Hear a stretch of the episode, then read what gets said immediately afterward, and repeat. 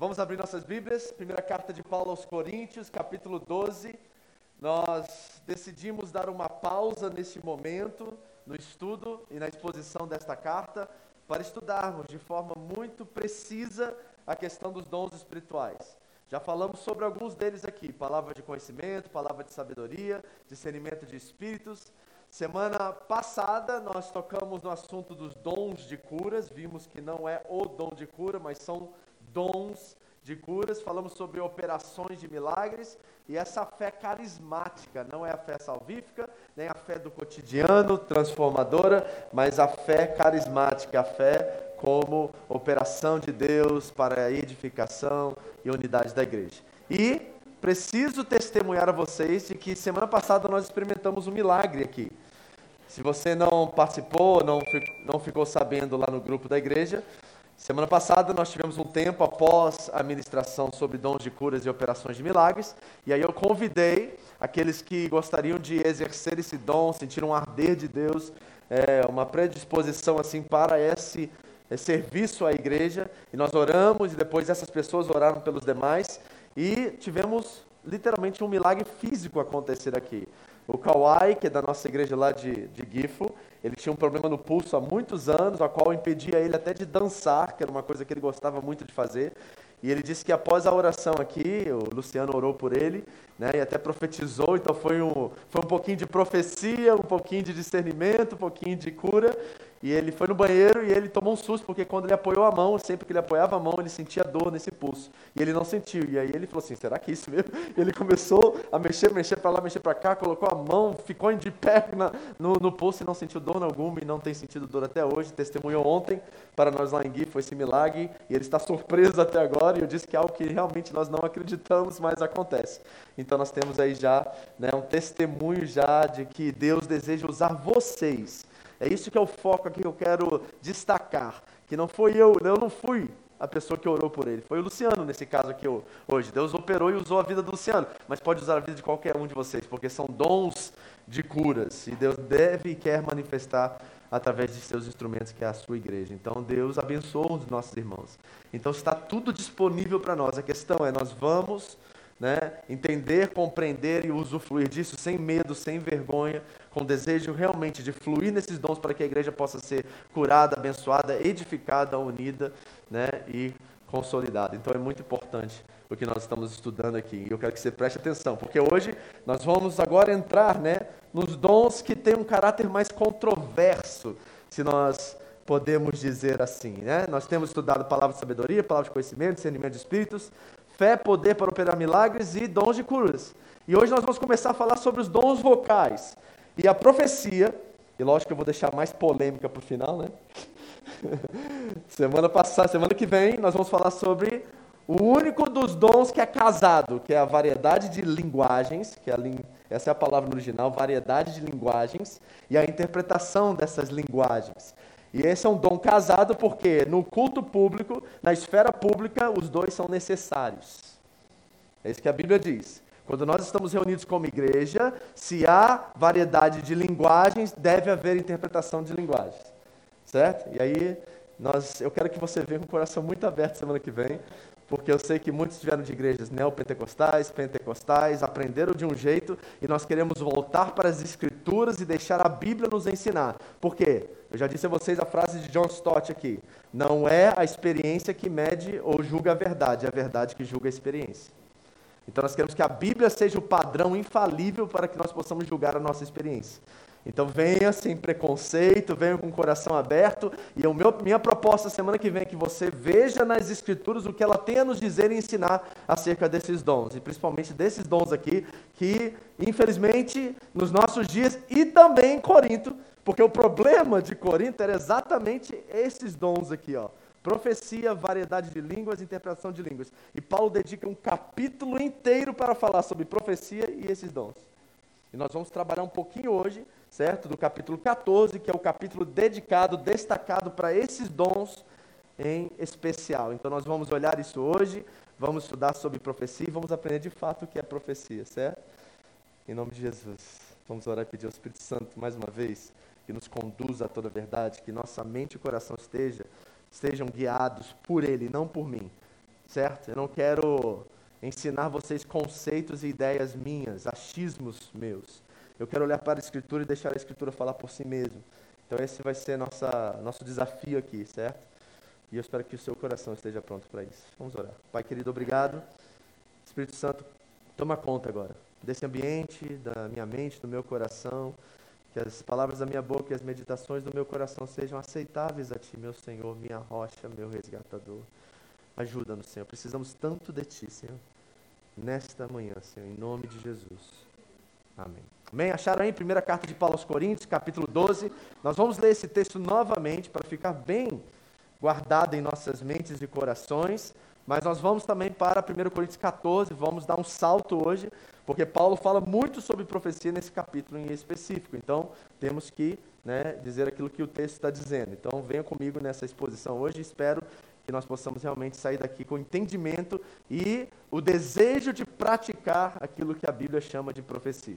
Acharam 1 Coríntios 12, de 8 a 11? Eu vou contar até 3, vamos ler aí, leia na sua versão aí, do jeito que está na sua Bíblia, em voz alta, e vamos começar a pensar sobre esse assunto aqui. Assim diz a palavra de Deus, 3, 2, 1. Pelo Espírito, a um é dado a palavra de sabedoria, a outro, pelo mesmo Espírito, a palavra de conhecimento. Continue.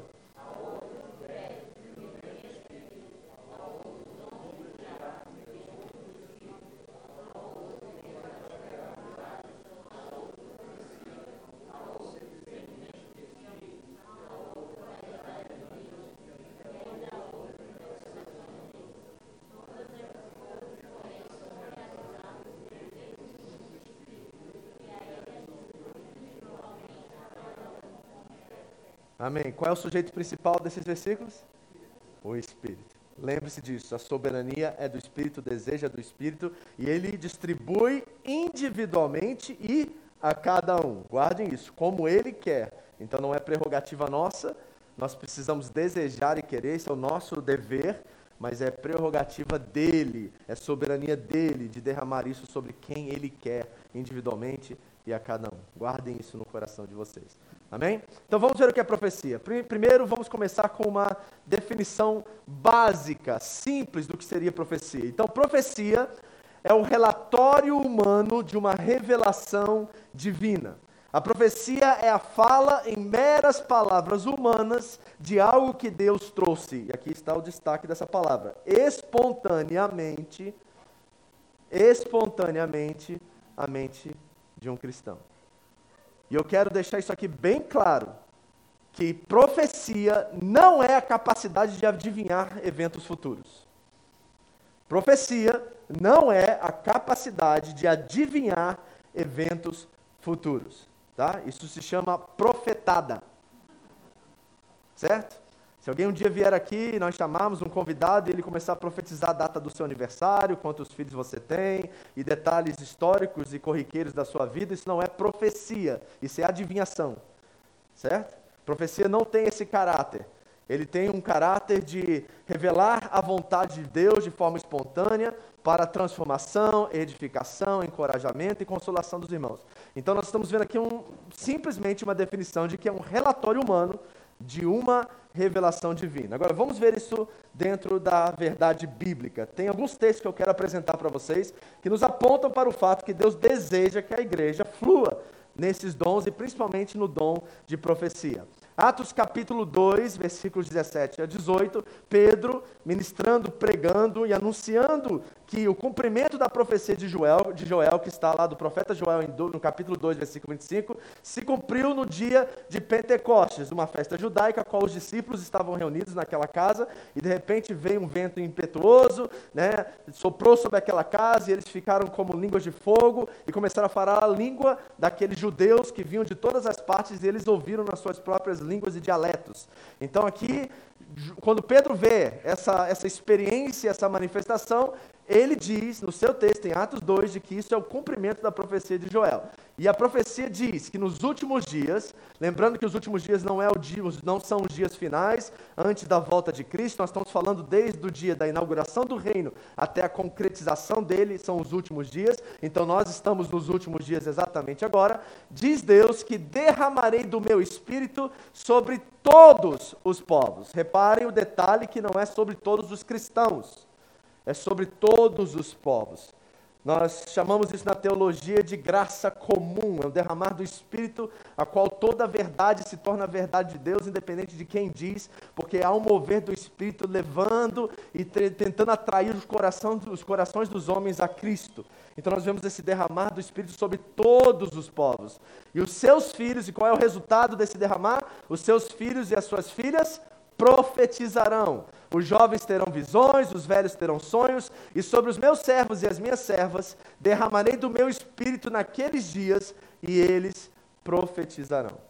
Então, nós estamos vendo que esse dom já foi derramado, já está disponível para cada um de nós, e nós precisamos agora desejá-los, precisamos agora usufruir disso para o benefício da igreja, para a edificação da igreja, e nós vamos ver os frutos e vamos ver já já os propósitos do dom de profecia, ok? E tem outro texto que eu quero apresentar para vocês, está lá, abre comigo em Números capítulo 11, rapidamente, uma história sensacional de um momento na história de Israel a qual Moisés se sentiu sobrecarregado ele viu que as dificuldades e os problemas dentro de Israel eram demais para um líder só assumir e tentar solucionar.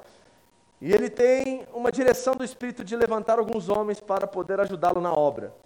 Então reparem essa figura né, simbólica da igreja sendo representada aqui. A igreja não é um homem, Moisés. A igreja é o povo de Deus reunido, é a assembleia, é a eclesia.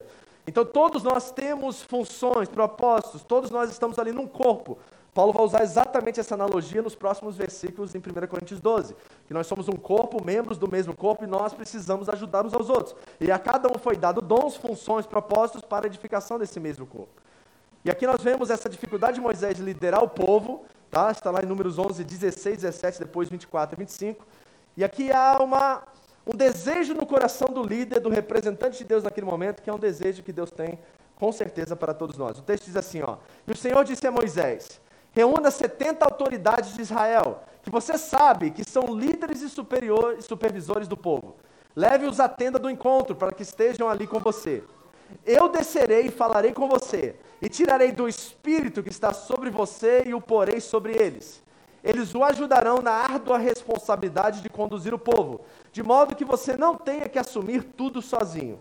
Moisés está sobrecarregado, Deus dá uma direção dele de chamar 70 autoridades para derramar do mesmo Espírito para que eles possam administrar o povo. Então Moisés saiu e contou ao povo o que o Senhor tinha dito. Reuniu 70 autoridades dentre eles e dispôs ao redor da tenda. O Senhor desceu na nuvem e ele lhe falou, e tirou do Espírito que estava sobre Moisés e os pôs sobre os 70 autoridades.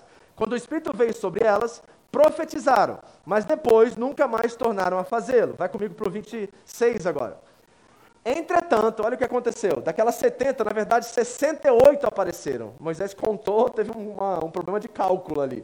Porque só 68 dos 70 apareceram. Moisés não reparou isso. Entretanto, dois homens chamados Eldad e Medad tinham ficado no acampamento. Ambos estavam na lista das autoridades, mas não tinham ido para a tenda. O Espírito também veio sobre eles e profetizaram no acampamento. Fora da tenda, ali no meio do acampamento, eles também começaram a profetizar. Então, certo jovem correu e contou a Moisés: Eldade e Medade estão profetizando no acampamento. Josué, o protetor de Moisés, o discípulo fiel, amado, que estava sempre do lado do seu líder, né, ficou preocupado com isso e disse que, de, que desde jovem auxiliar de Moisés interferiu e disse: Moisés, meu senhor, proíba-os de profetizar no meio do acampamento.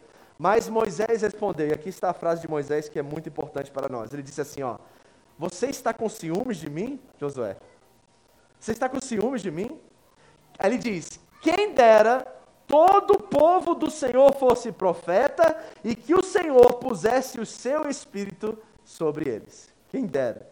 O desejo do coração do líder de Deus naquele momento é que todos pudessem profetizar. E Paulo pega essa, esse princípio, esse conceito e aplica agora em Corinto e diz: Eu quero que todos vocês profetizem. É importante para a igreja que todos usufruem desse dom para edificação, consolação e exortação do povo. Então nós estamos vendo aqui uma promessa de que esse dom está liberado, está sobre nós, o Espírito desceu sobre todos os povos e isso está disponível para nós. A pergunta é: quem quer? Essa é a pergunta que o Espírito faz a nós essa manhã. Quem quer? Quem deseja usar dos recursos que o próprio Espírito dá à igreja para que ela possa ser edificada, abençoada, suprida, completa e possa ser o sinal verdadeiro, autêntico, legítimo do reino de Deus. Todos nós devemos desejar por esses dons e principalmente o dom de profecia, porque Paulo destaca exatamente esse dom. Então nós vamos tentar hoje inserir fé no seu coração para que você deseje isso de todo o seu coração, deseje isso profundamente, porque é o desejo de Deus para nós como igreja. Nós precisamos de pessoas que usufruem e usem desse dom no meio da igreja. Segundo Pedro 1:20 diz assim: Antes de mais nada, nada, saibam que nenhuma profecia da Escritura provém de interpretação pessoal, pois jamais a profecia teve origem na vontade humana, mas homens falaram da parte de Deus, impelidos pelo Espírito Santo. Repara os detalhes nesse dizer de Pedro, que a profecia não é de interpretação pessoal e não tem origem na vontade humana. Então nós estamos falando de algo sobrenatural que vem sobre nós. Nós não estamos falando de um desejo carnal, humano, que você viu a postagem de alguém aquela semana no Facebook e você quer entregar uma palavra para ela no domingo como uma indireta para que ela conserte os caminhos dela. Não é isso que nós estamos falando. Não é uma intuição. É algo sobrenatural que vem de Deus. Eu já vou dar alguns exemplos para vocês disso. Que vem de Deus para manifestar a sua vontade, revelar a sua vontade sobre a vida de alguém ou sobre a sua igreja. Olha a definição aqui que o Sam Storms fez. Ele diz assim, ó, a profecia não se baseia em um palpite, uma suposição, uma inferência, um, adivinhamento educado ou mesmo em sabedoria santificada. A profecia não se baseia em intuição ou iluminação pessoal. A profecia é o relatório humano de uma revelação divina. Isso é o que distingue profecia do ensino.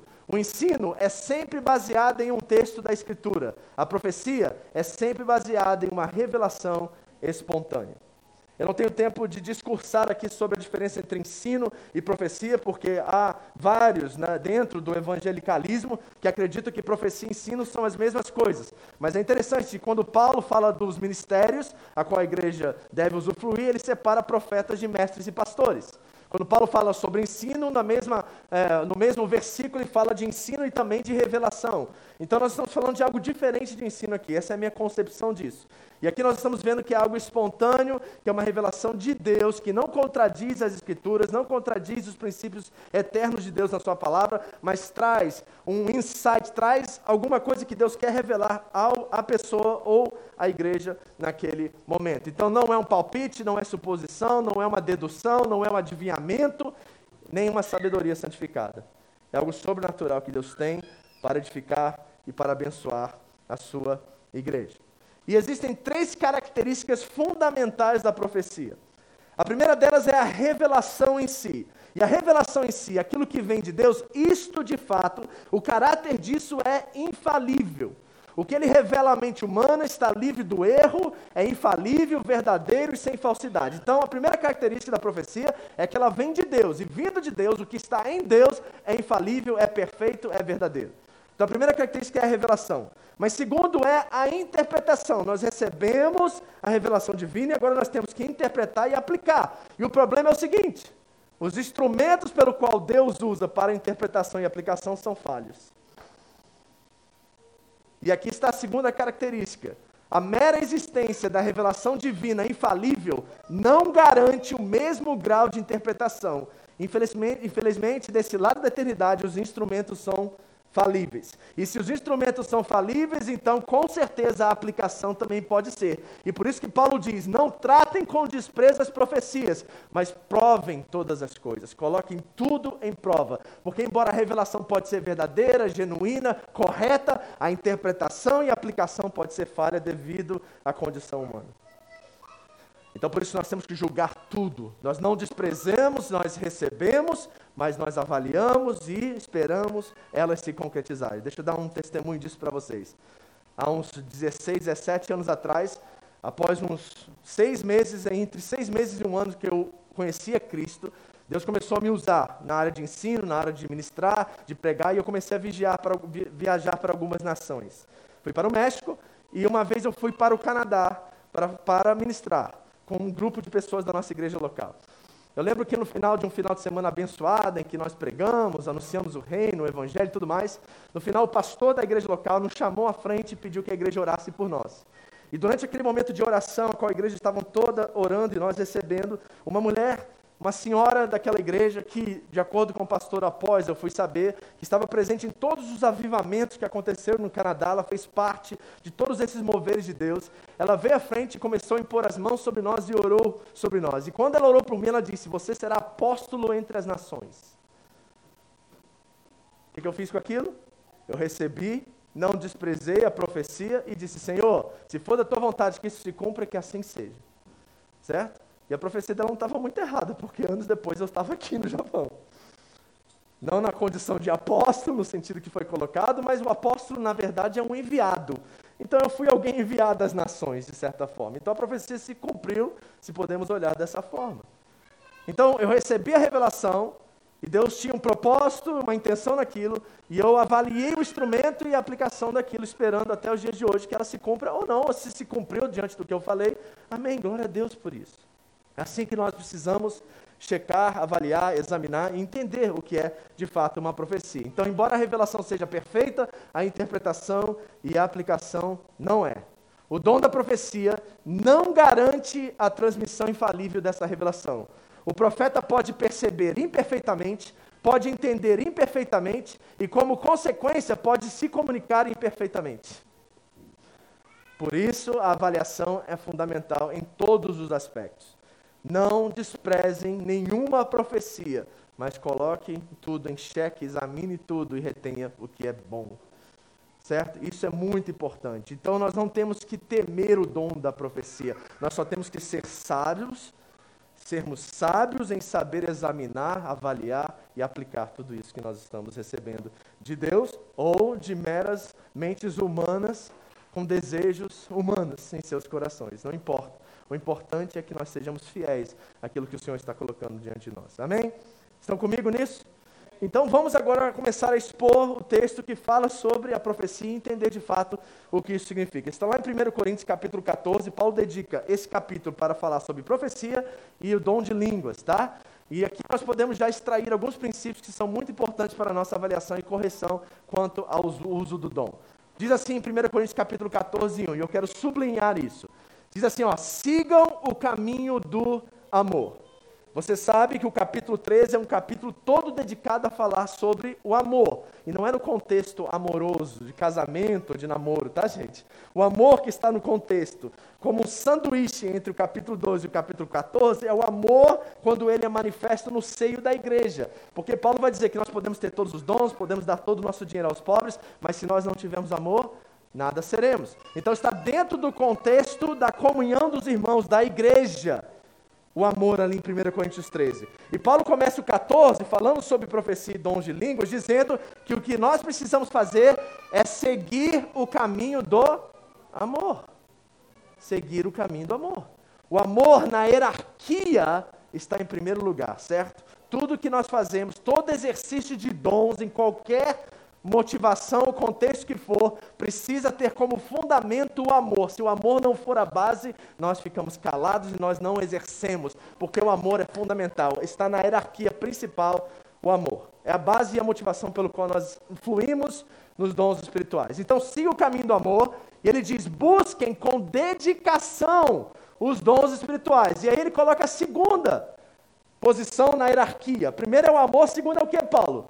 Principalmente o dom de profecia. E aí o Samson coloca assim, ó, a busca da profecia é uma obrigação moral e espiritual a qual devemos nos dedicar. Mas pastor do céu, você não tem ideia da igreja que eu vim, você não tem ideia do que eu já vi, você não tem ideia do que eu já experimentei nessa área, você não tem ideia de quanta profetada eu já tomei minha vida toda. Certo? O abuso não é o padrão pelo qual você mede o dom ou aquilo que Deus quer derramar sobre a sua igreja. Não meça nada pelo abuso, meça pelo princípio e o conteúdo. E o texto está dizendo que Deus deseja que nós busquemos com dedicação os dons espirituais e principalmente esse dom de profecia. Então, não querer, temer ou buscar é desobedecer a Deus. Aqui está o grande problema. Devido às experiências, nós ficamos retraídos, nós ficamos com medo, temerosos, né? e o medo talvez é legítimo, é um temor ao nome de Deus, a usar o nome de Deus, isso é legítimo, mas o problema é que Deus está pedindo que nós fizemos isso, porque é assim que Ele quer manifestar a Sua vontade, tanto pelas Escrituras, que é principal e é o padrão de todas as coisas, mas também a Sua igreja, através dos instrumentos que somos nós. Então, não querer esse dom, temer, devido a qualquer situação que você experimentou no passado, é desobedecer a Deus, porque Paulo diz que é uma é uma dedicação profunda que nós devemos ter. E aqui o Storms disse que nós temos, é uma obrigação moral e espiritual da igreja buscar os dons espirituais.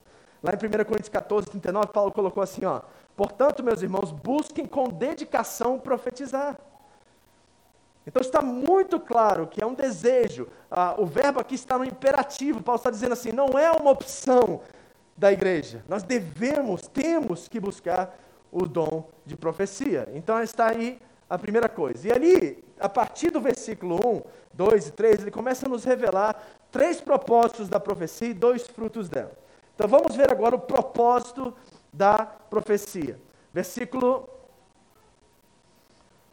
3, ele diz assim, ó: "Mas quem profetiza o faz para edificação, encorajamento e consolação dos homens". Então o primeiro propósito da profecia é edificar, é edificação. E eu usei um pleonasmo aqui de propósito, construir para cima, porque no texto original é exatamente essa força de linguagem. É como você fosse, e a linguagem é de construção literalmente, certo? Você estivesse construindo, erguendo, edificando para cima.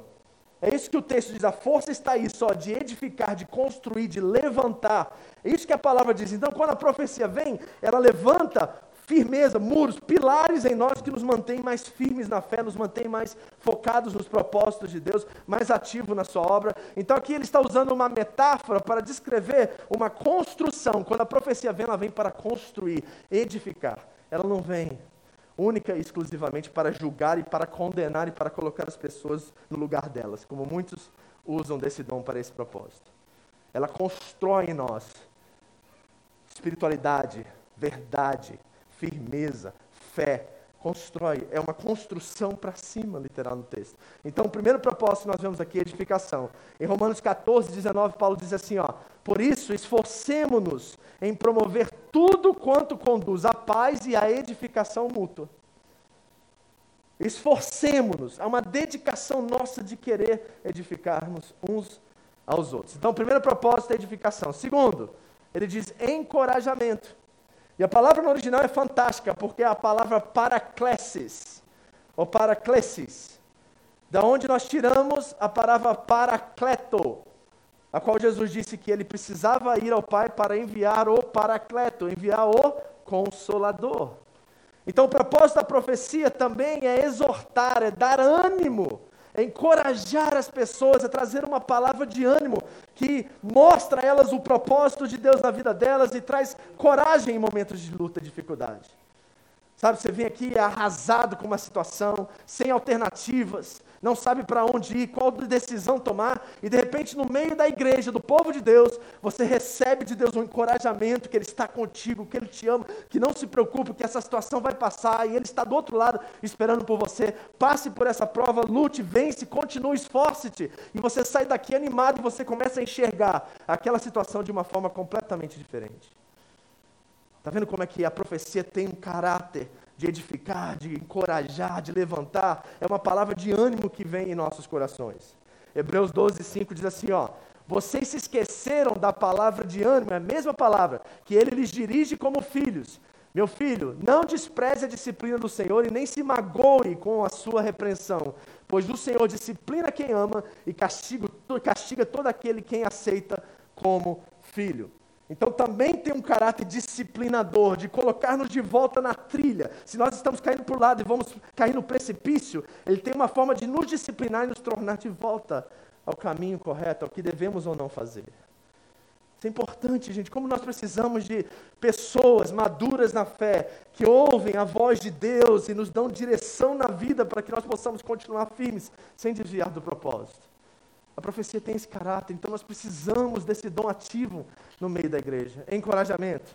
Terceiro, terceiro propósito, consolação. Isto é, qualquer fala, seja com o propósito de persuadir, despertar, estimular, acalmar ou de consolar. Esse é o caráter da consolação. E é interessante que essa palavra só aparece em um lugar na Bíblia, exatamente aqui. Não encontramos ela em nenhum lugar, nenhum outro lugar. Paulo escolheu a dedo essa palavra para colocar no texto e ela só aparece uma vez em toda a Bíblia. Isso é super interessante porque nos revela que Deus quer nos convencer que Ele é por nós e não contra nós. Gente, Romanos 8 diz que se nem o seu próprio filho poupou, mas antes o entregou por todos nós e de graça, não nos dará também com ele todas as demais coisas? Se Deus é por nós, quem será contra nós? Então nós temos uma palavra de Deus de ânimo já na sua palavra. E nós devemos sim usar a Bíblia como a nossa promessa infalível. Mas quando nós recebemos uma revelação específica, espontânea, para um momento específico da nossa vida, isso transforma a nossa história e a nossa vida. Então tem consolação como propósito. Então nós vimos edificação, encorajamento e consolação como propósito da profecia. Mas esses propósitos geram frutos. E os frutos são um pouco inconfortáveis. Deixa eu dizer assim, certo? Porque nós não queremos uma profecia que vem julgar nosso caminho, que vem nos colocar no lugar onde nós deveríamos estar, que vem analisar, examinar nossa vida. Nós queremos a profecia maravilhosa que fala sobre vitória, sobre é, galardão, bênçãos, mas nós não queremos muitas das vezes aquilo que é um dos frutos da profecia, que é juízo. Olha o que diz lá em 1 Coríntios capítulo 14, 24.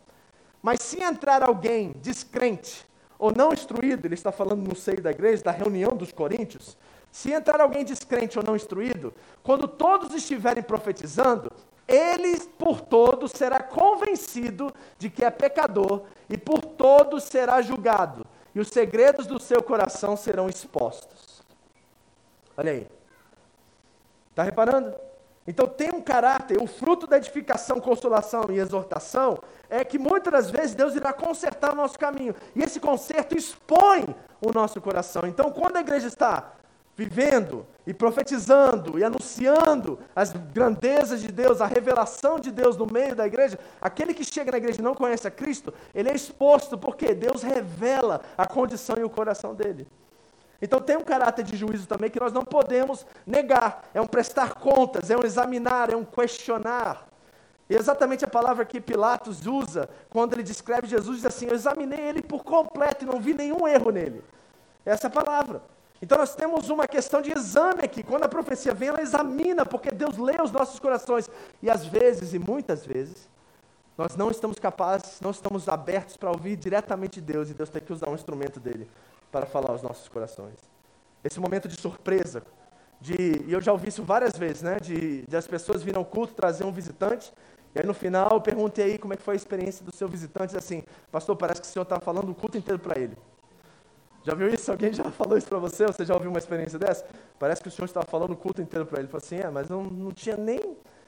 Ele mente não estava nem no meu radar essa pessoa, nem sabia que ele estava visitando a igreja. Mas Deus usa a profecia, usa o ensino, usa todas essas coisas para revelar o coração. Expor o coração para que ele reconheça que ele é pecador e se renda a Jesus. Juízo. E o outro fruto, que é a evangelização. 1 Coríntios 14, 22, Paulo diz assim, ó... Portanto, as línguas são um sinal para os descrentes e não para os que creem. A profecia, porém, é para os que creem, para, não para os descrentes. O que, que Paulo está dizendo aqui? Esse texto é muito interessante, porque no versículo anterior ele faz uma citação a Isaías. E lá Isaías diz assim: ó, por meio de homens de outras línguas e por meio de lábios de estrangeiros, falarei este povo, mas mesmo assim eles não me ouvirão, diz o Senhor. O que aconteceu com Israel foi que eles foram levados cativos, primeiro pelos assírios, depois pelos babilônicos. E Deus, através dos profetas, estava anunciando a sua vontade, a sua verdade para eles o tempo todo, trazendo e tentando trazer de volta Israel aos caminhos do Senhor. E Israel fechava os seus ouvidos a Deus. E aí o que, Deus faz? Leva o povo cativo, e lá na Babilônia, e lá na Síria, agora através de lábios e línguas estranhas, Deus está anunciando a sua disciplina e evangelizando o povo para voltar novamente aos seus caminhos. Toda tribulação, perseguição, dor, escravidão que Israel vai sofrer em sua história, e, e a disciplina através de outros povos, é uma forma de Deus evangelizar e trazer o coração deles de volta. Então Paulo usa essa figura de linguagem, usa esse acontecimento para dizer assim, ó, quando a igreja está reunida e os irmãos estão falando em línguas, isso não é um sinal para os crentes, porque os crentes precisam é de edificação, precisam de ensino, precisam de sabedoria, mas sim para os descrentes. Então, o que acontece quando nós estamos profetizando? Nós somos edificados, nós somos é, revelado a nós os caminhos, a vontade de Deus para as nossas vidas, e nós somos disciplinados e colocados de volta no lugar que nós deveríamos estar. A profecia é muito importante, por isso que Paulo diz que é a coisa principal. É a coisa principal. Olha como é que ele cria essa hierarquia funcional aqui. Em 1 Coríntios 14, 4 diz assim: ó, quem fala em língua, a si mesmo se edifica. Mas quem profetiza, edifica a igreja.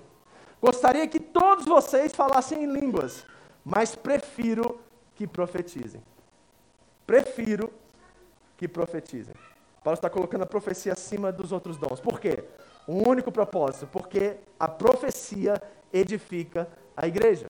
Qualquer crente pode profetizar, mas não significa que todo crente deve exercer o ministério de profeta.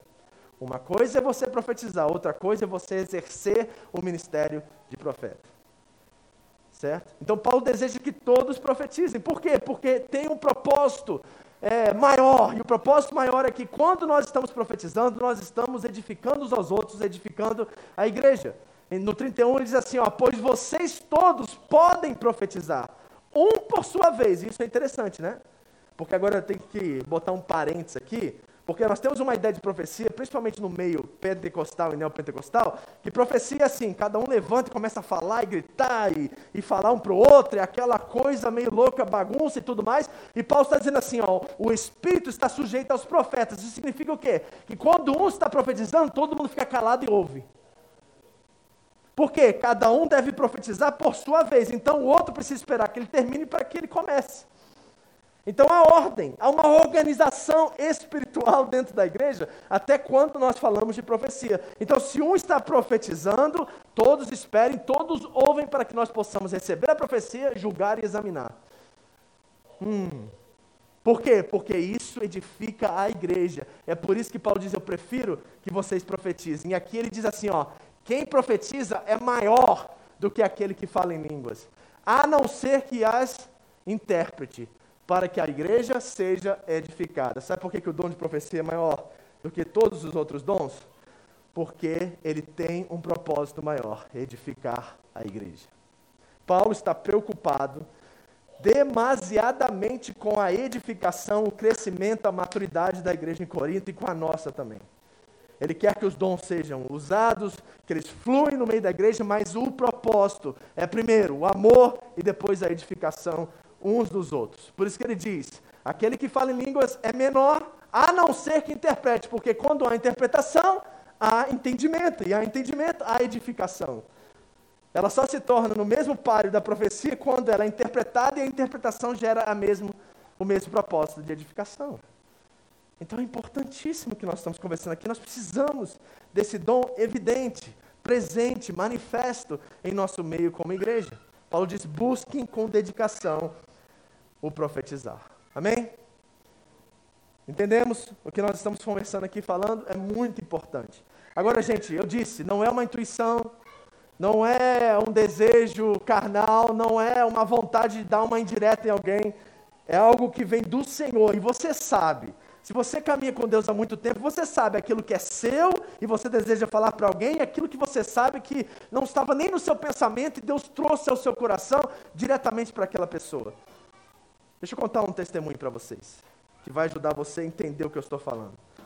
Muitos anos atrás, quando nós compramos nossa casa lá nos Estados Unidos, o único defeito que a casa tinha era a garagem. Ela era cheia de buraco e nós precisávamos juntar dinheiro para poder cimentar, a, a né, passar asfalto na garagem lá de casa. E nós trabalhamos alguns anos, conseguimos levantar dinheiro e por essas jesuicidências, na minha cela apareceu um rapaz que trabalhava com isso. Eu convidei, chamei ele e falei assim: você pode fazer para mim? Ele fez um preço muito bom e nós começamos a fazer esse trabalho. E ele convidou para trabalhar com ele algumas pessoas. E um dos rapazes que ele convidou para trabalhar com ele era um rapaz que tinha recém-chegado do Brasil. Ele era de Goiás, estava lá duas semanas mais ou menos e começou a trabalhar. E todos os dias, quando chegava do trabalho, eu ia né, estar lá conversando com eles na obra, na minha casa, conversava, batia papo, e eu vi que o rapaz não conhecia Jesus e eu vi uma oportunidade de evangelizá-lo. Então, todos os dias à tarde eu levava um café, levava um suco, alguma coisa, e começava a conversar com ele. Ele não tinha amigos, acabou de chegar nos Estados Unidos, e nós começamos a gerar uma amizade que rolou um convite para a minha célula na terça-feira daquela semana. Ele foi na célula, aceitou a Cristo, foi na igreja no domingo, foi na célula na outra semana e começou um caminhar com Deus lindo e maravilhoso, enquanto ele continuava a trabalhar na minha casa casa. Eu lembro que ele criou uma amizade, um relacionamento comigo muito perto, ao ponto de que um dia ele me liga, numa quarta-feira à noite, num dia à noite, me liga e diz assim: Vitor, acabou de aparecer uma proposta para mim, maravilhosa, que vai me ajudar a trazer minha família do Brasil, eu vou poder adiantar todos os meus projetos, só que o único problema é que eu vou ter que mudar para a Flórida.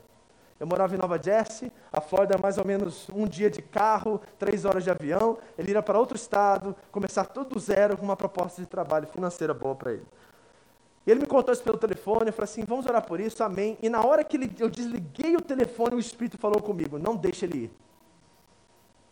Gente, eu sei que não fui eu, porque não tinha interesse algum, não ia mudar nada na minha vida, não tinha vantagem para mim nenhuma dele ficar ali comigo no, no, em Nova Jersey. Eu ouvi tão claramente que naquela hora eu peguei a chave do meu carro e fui até a casa dele. Era tão forte aquilo que eu experimentei que eu falei assim: não, tem alguma coisa muito séria que Deus está fazendo e eu não quero que esse rapaz vá e perca isso. Aí eu fui lá, contei para ele o que tinha acontecido comigo, chorei, orei, pedi a ele para pensar. Né? Você sabe que esse não é nosso caráter de ficar mandando nas pessoas. Então eu coloquei o que estava acontecendo para ele, falei da situação e orei com ele e voltei para casa com uma aflição, uma ansiedade no meu coração, dizendo assim, o que, que será que esse rapaz vai fazer? Bom, deu uma semana, no culto ele não foi no domingo, na terça-feira na minha célula ele também não apareceu. Deu mais uma semana, ele também não apareceu, eu já sabia que ele havia ido para, para a Flórida. Passou mais ou menos três semanas, queridos, eu recebo um telefonema na quinta-feira à noite. E tem um chiado no telefone assim, eu atendo, falo assim, oi, alô, quem é? Ele, aí ele falou, oi Vitor. Eu já sabia que era ele. Ele falou assim, ô oh, rapaz, e aí? Que bom que você ligou, está preocupado com você. Como é que está aí na Flórida? E ele disse, não estou na Flórida. Aí, como assim não está na Flórida? Você não sabe o que aconteceu, Vitor. Na hora que nós entramos no estado da Flórida, eu fui de ônibus. O motorista decidiu parar para banheiro e para comer. E aí nós paramos, todo mundo desceu do ônibus, entramos num diner, que é um lugar de comer lá. Eu fui comer, sentei no balcão. Na hora que eu sentei no balcão, dois agentes da imigração sentaram do meu lado. Aí eu, ah. Aí falou assim, pois é, eles começaram a conversar e me pediram um negócio. E eu vi, viram, viram que eu não falava inglês. Aí me pediram meus documentos. Eu não tinha os documentos, me prenderam. No outro dia eu estava no avião voltando para o Brasil. Ele estava me ligando de Goiás junto com a família dele naquela hora.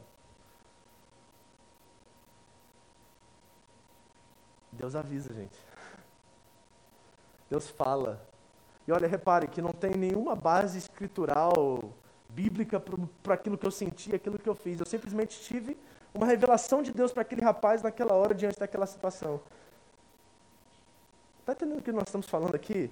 Não é uma coisa assim, ah, eu não quero que ele vá, não faz da minha cela e vai para fora. Muito sério. Uma, um, é, um, é, um, é uma revelação de Deus que vem sobre nós, que não é comum, que não é natural, é uma coisa que nós sabemos, que não vem do nosso coração, vem de Deus para nós. Sim.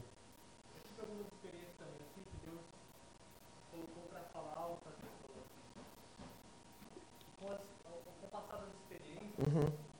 Consegui definir para mim mesmo como é que eu posso saber Sim. Deus quando não vem. Deus ele é poderoso bastante para não deixar dúvida no seu coração sobre essa palavra. Deus ele é poderoso bastante para, se você pestanejar, será que é não é? Exatamente. Exatamente. Perfeito. Você fala, você fala alguma coisa, meu, você tem certeza Uhum. Perfeito, Edu. É isso mesmo. Né? É uma coisa que a gente sabe perfeitamente. Não tem como você justificar aquilo, mas é uma coisa que você sabe que você precisa fazer. E muitas das vezes, aquilo que você precisa fazer vai te custar caro. não é uma coisa agradável, a maioria das vezes. É uma coisa que traz uma direção que vai incomodar alguém, vai chatear alguém, ou vai ofender alguém, muitas das vezes. Mas você sabe que é responsabilidade sua de falar.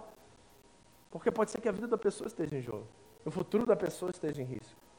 Está entendendo? E por isso que é muito complicado, e muito controverso, e muito polêmico esses dons que nós vamos falar nas próximas semanas. Porque a revelação é perfeita, mas o instrumento e a aplicação são falíveis. E por isso nós precisamos ter muito temor a Deus em utilizar esse dom dentro do corpo de Cristo. E por isso eu quero colocar algumas precauções para vocês. Primeira coisa, o que é certo e errado foi finalmente para sempre estabelecido na palavra escrita de Deus. Amém? Então nenhum profeta vai profetizar uma coisa nova que não está nas escrituras para você. E isso significa o quê? Quando a profecia vem, ela não pode estabelecer doutrina. Evite usar profecia para estabelecer doutrinas ou práticas que carecem de apoio bíblico explícito. Profecias não trazem novas doutrinas. Isso é muito importante. Segundo, cuidado com questões de conduta. Não apele para profecias para estabelecer padrões de comportamentos em assuntos secundários. Por exemplo, Deus falou comigo que você não pode mais assistir filme da Disney. Me dá um versículo que diz: Mickey Mouse é do capeta. Me dá um versículo que diz sobre esse assunto para que eu possa ter respaldo. Então nós não podemos usar de profecia para mudar condutos em que, condutas em questões secundárias da fé. Pelo amor de Deus, gente, tá? Não deixe ninguém profetizar que você não pode jogar bola, que você não pode fazer isso, não pode fazer aquilo, se não está nas escrituras sagradas isso. Terceiro, cuidado com a exposição. Evite usar profecia para divulgar informações negativas ou excessivamente críticas em público. Profecia não é um jeito de você desnudar pessoas dentro da igreja. Se você tem uma coisa que é sensível, de caráter sensível, pessoal, use da profecia, mas use com respeito e use da forma correta. E talvez a maioria das vezes você vai ter que usar num quarto, você vai ter que separar do público para que você possa fazer aquilo que você tem que fazer aquela pessoa com a qual você tem intimidade. E parênteses, se for uma coisa de juízo de Deus, uma direção específica de Deus que vai causar constrangimento, tenha certeza quando você falar que você tenha lágrimas nos seus olhos enquanto você fala e que você tenha a disposição de lutar e participar disso com essa pessoa. Porque é muito fácil meter o dedo na cara e condenar e sair fora, como se fosse um juiz. Mas outra coisa é você condenar a atitude pecaminosa e dizer assim: Eu estou aqui com você e nós vamos vencer isso aí, nós vamos nos santificar, nós vamos jejuar, nós vamos pagar o preço e você vai viver o outro lado dessa história. Eu estou aqui e Deus me disse isso a seu respeito, mas Ele me chamou para participar nisso com você. Eu quero pessoas assim na minha vida, sabe?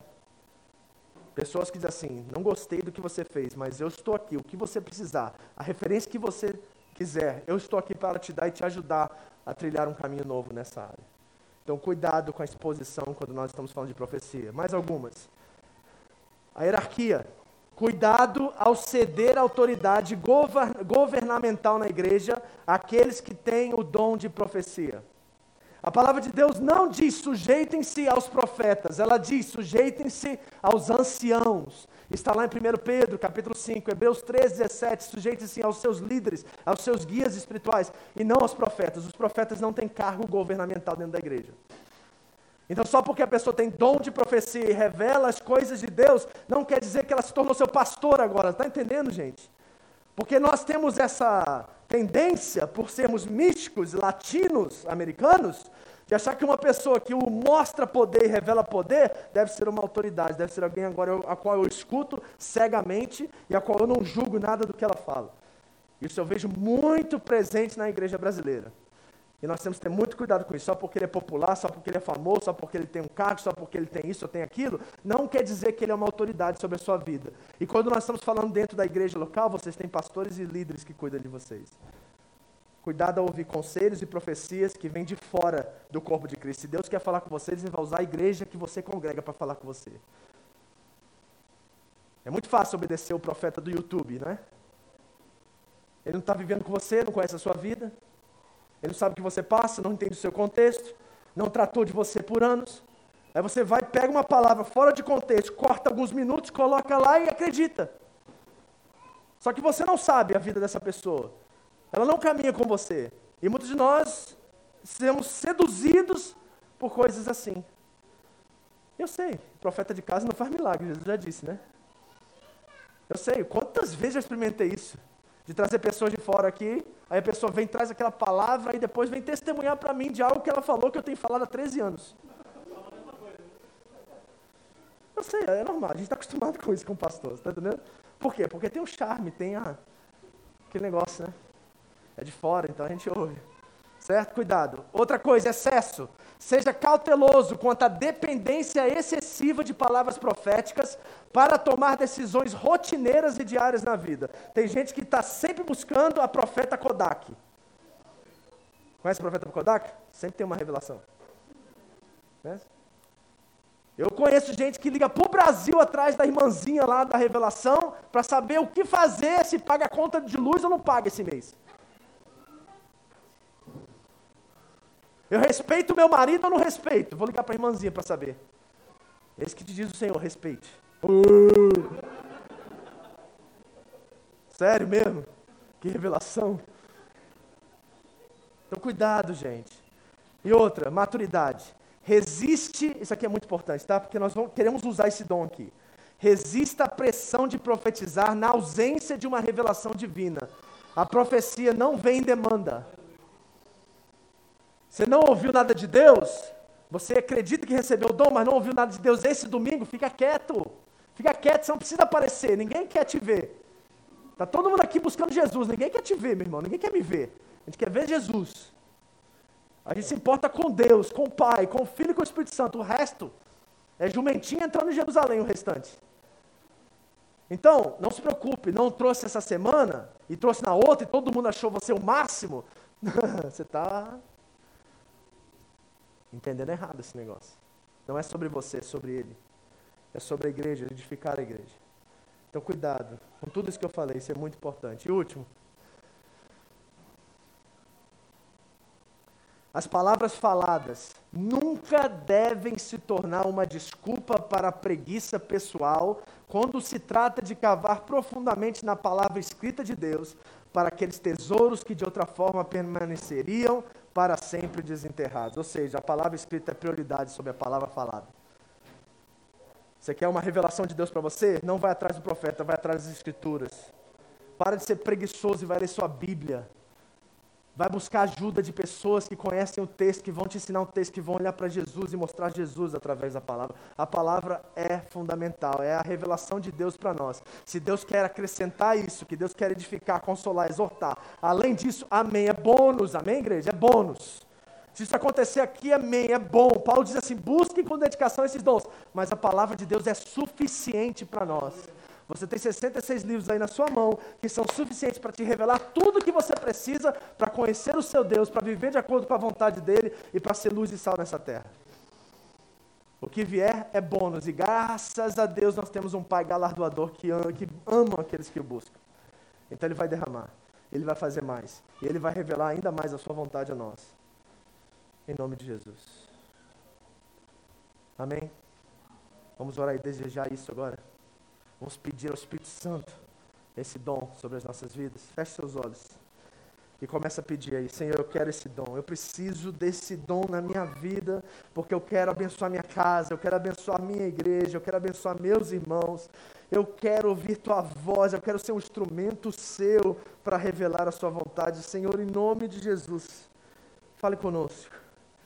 Enche-nos do teu espírito mais uma vez nessa manhã, Senhor. Derrama do teu poder sobre a tua igreja, Senhor. Nós estamos aqui pedindo e clamando ao Senhor que tanto a palavra de sabedoria, a palavra de conhecimento, o discernimento de espíritos, os dons de cura, Senhor, as operações de milagres, a fé, Deus, e a profecia venha sobre a tua igreja para que nós possamos ser abastecidos em tudo e ter tudo, Senhor, e usar de forma madura, de forma abençoadora, de forma de transformar, de edificar, de consolar, de exortar a tua igreja, Senhor.